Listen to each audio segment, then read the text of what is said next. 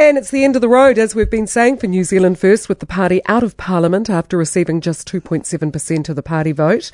And it probably means we've seen the last of Winston Peters. One News reporter Katie Bradford has been on the campaign trail with Winston for the last six weeks and was in Russell at New Zealand First HQ, the Duke of Marlborough last night. She would have been fawning all over Winston. I know, Katie.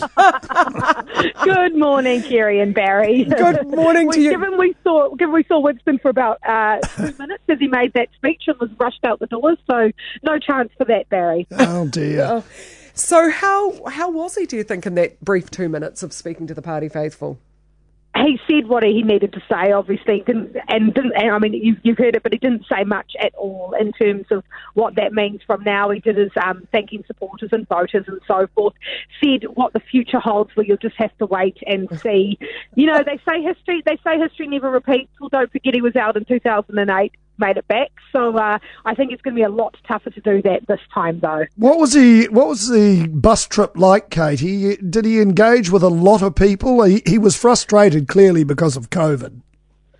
And he didn't. I mean, it was it was in some towns. You know, when it was, feels like a lifetime ago, but six weeks ago we were in the South Island with him, and he just didn't talk to anyone out on the streets. You know, oh. he ah. really he struggles sometimes to stop and talk to people.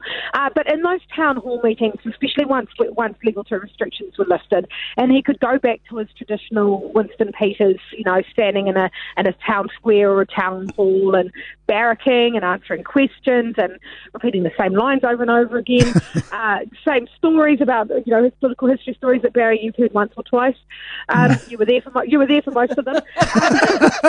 um, he, you know, once he could do that, he's on fire. That's what he loves, right? And you've got to give it to him. That he says that that bus went eleven thousand kilometres up and down this country, uh, and he he would have gone to more towns and than any other leader. That's for sure. You know, they went to Gore from Gore. You know, your favourite place, Barry. They yeah. to Gore, um, but they went to a lot of small towns, and that but big bus drove through. People stopped and waved, and you know, he gave it all. And and for someone um, who's been around for as long as he has, you've got to, you know, it's an it's impressive lot of hard work. I, I yeah. you know, you could see the tiredness at some times, but yeah. he, he did he did give it his all in that sense. I couldn't believe when he came in to do the hour on Talkback and, and engage with people um, on Talkback how he was never going to get a more receptive audience probably than here. We're not George you know, student radio. So he was going to get a receptive audience, and they weren't buying this attack on the government, and uh, we had nothing to do with it. I think that was his. What do you think, Katie? Oh. I think that was one of his biggest mistakes. Yeah. I mean, yes. it, it, was yeah. formulaic yeah. for Winston. He attacks the people that he put into government. Nuts,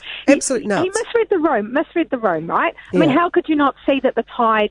You know, I, no one predicted how how high this tide would be, no. but but how could you not see that people were overall happy with the government and what it was doing. He should have been talking up all of the things that yeah. he did. And he did it, but you know, he'd say, oh, we got 190 pieces of legislation through Parliament. Mm. But he should have been talking them up and reminding people that New Zealand First were there. And he did spend a lot of time saying, well, we stopped them doing the bad things. And mm. this is, you know, Labour, the, uh, a Labour Greens government is your worst nightmare. He was using that language, particularly in the last couple of weeks, a lot more, where obviously he was probably whether he would never admit it, but that the writing was on the wall there. I think they didn't, he didn't move with the times. Yes, he did a great campaign, but he did the campaign he's been doing for 30 years. Mm. He didn't do a campaign that he needed to do in 2020, and he left it too late. Interesting. Yeah, Lovely I think you're absolutely right, Katie. Thank you so much, Katie. And Thank you. Shout yourself I'll, a well-deserved I'll break. Make sure, you, make sure you record that, Barry, that you said I was right. it's recorded. Katie, thanks so much. You enjoy your Sunday.